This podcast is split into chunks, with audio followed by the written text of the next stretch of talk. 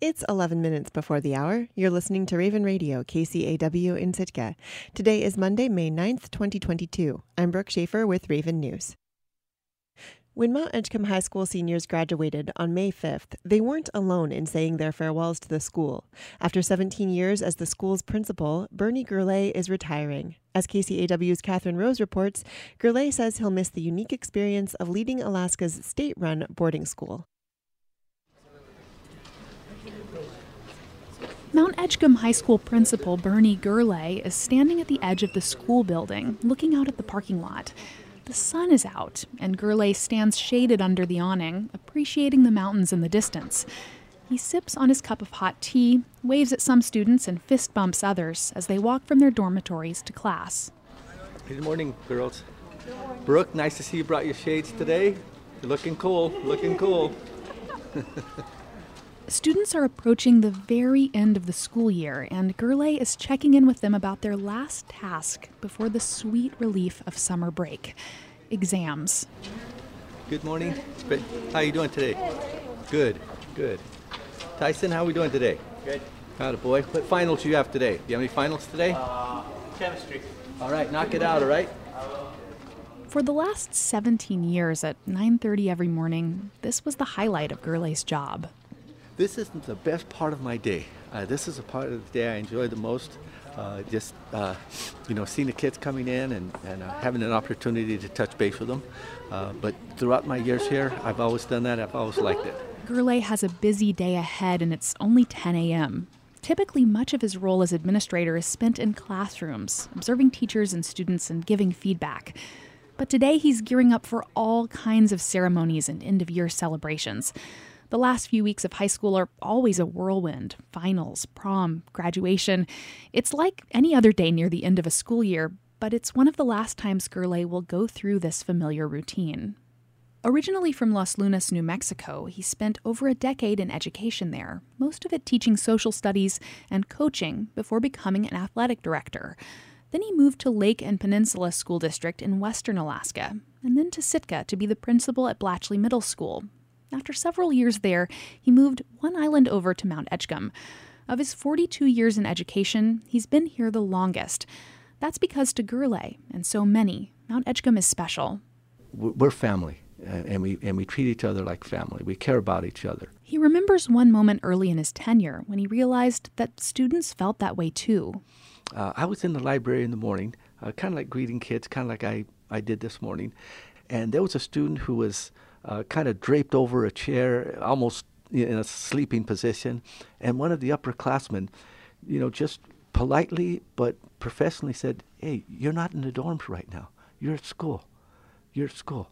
And that little thing right there showed me so much.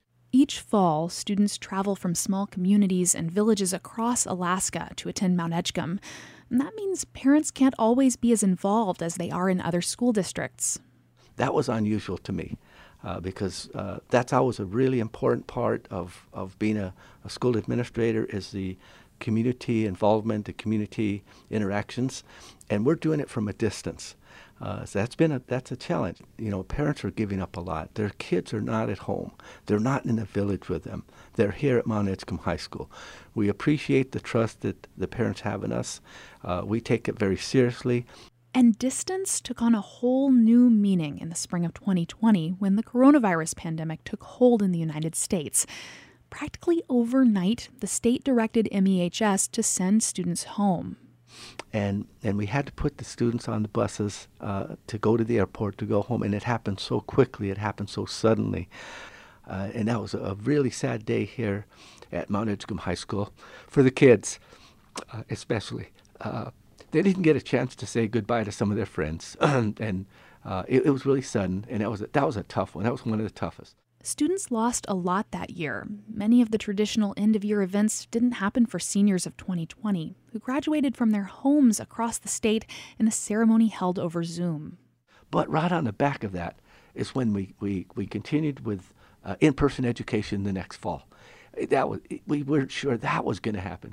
But when it did, wow, that felt great. Gourlay is retiring from Mount Edgecombe, but not from education. He's moving back to New Mexico to be near family and says he still has one or two schools left in him. And as far as his legacy at Mount Edgecombe is concerned, even with nearly two decades of school leadership, he says it's always been bigger than him.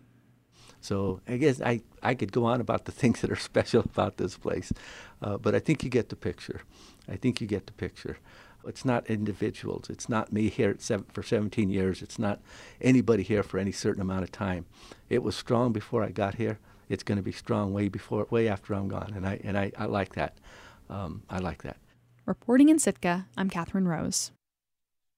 An eight person crew of scientists, artists, and divers are trying to locate the site of one of the deadliest shipwrecks in Alaska history.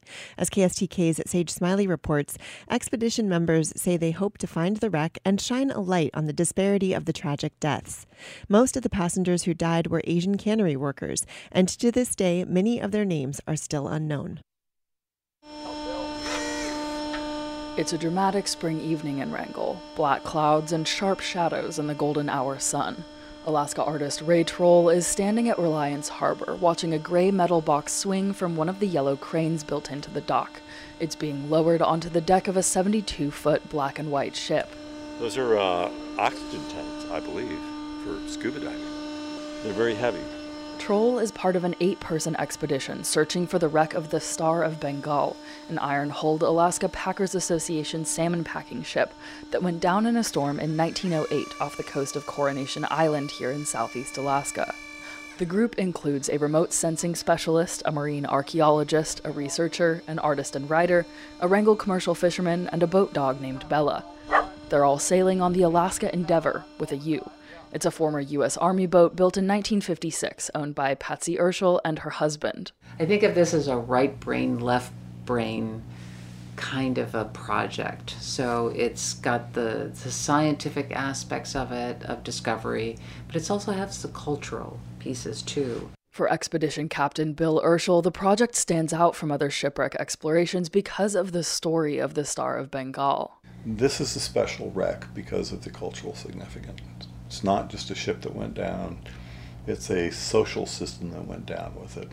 All but one of the 111 cannery workers from China, Japan, and the Philippines on board the Star of Bengal died on September 20th, 1908, when the ship sank. 15 of the 36 white crew died. I think that's where that sense of injustice really kicked in for me. Tessa Hulse is a writer and visual artist and a member of the Endeavour crew looking for the wreck. For the last five years, she's been working on a graphic novel exploring three generations of her family, from the communist takeover of Shanghai to the United States. She says that for the white men who died aboard the Star of Bengal, there's plenty of information full names, ranks, even insurance payouts to spouses. And then you try and find any information about any of the Asian passengers, and it's always and about 100 Orientals, Asiatics, mm-hmm. or a word I'm not going to say. You know, it's just they get so lumped together. There are conflicting reports about how exactly the Star of Bengal went down in 1908 and what the abandoned ship looked like, but some first hand accounts tell of the mates and masters of the vessel, all white, leaving the ship without freeing the cannery workers who were locked in the ship's forward hold. She says the story of the wreck says a lot about Asian people's struggles throughout America's history. It's this incredible microcosm that tells about a century of how Asian Americans were first coming to this country, what the practices were with them being migrant workforces.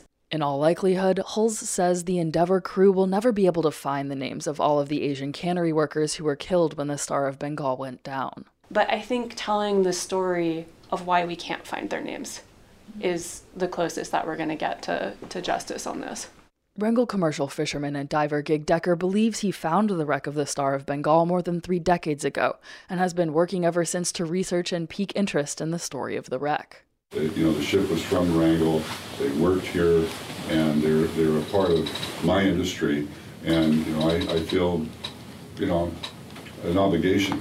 Already, there's a place set out at the Wrangell Mariners Memorial to honor those who died in the wreck of the Star of Bengal, in a large part thanks to Decker for Troll, who calls himself a connector and brought much of the eight person crew together, the mission to find and authenticate the wreck is about respecting the humanity of the victims of the sinking, who have since become victims of history. I, I think this is a story about respecting their humanity, and there were certain people that were their humanity was respected, and others it was total disrespect. And, And I hope that what we're try- doing here is maybe trying to bring that respect and and to honor them in some way. The journey of the Endeavour and its eight person expedition crew started Friday morning at the old APA cannery site, about where Wrangell's airport now stands. From there, it traces the 82 miles out to Coronation Island, the same route as the Star of Bengal, where they'll spend a week documenting their efforts to find its wreck. In Wrangell, I'm Sage Smiley. I'm Brooke Schaefer, and this has been Raven News. And now taking a quick look at the weather for Sitka for today, Monday, May 9th, 2022. Today, partly cloudy, highs 53 to 59, west winds around 10 miles per hour. Tonight, mostly cloudy, slight chance of rain showers in the evening, then rain showers likely late, lows in the mid 30s, southwest winds around 10 miles per hour. Tomorrow, rain showers likely, highs in the upper 40s, southwest winds around 10 miles per hour. You're tuned in to your community radio station, Raven Radio, KCAW in Sitka. Good morning.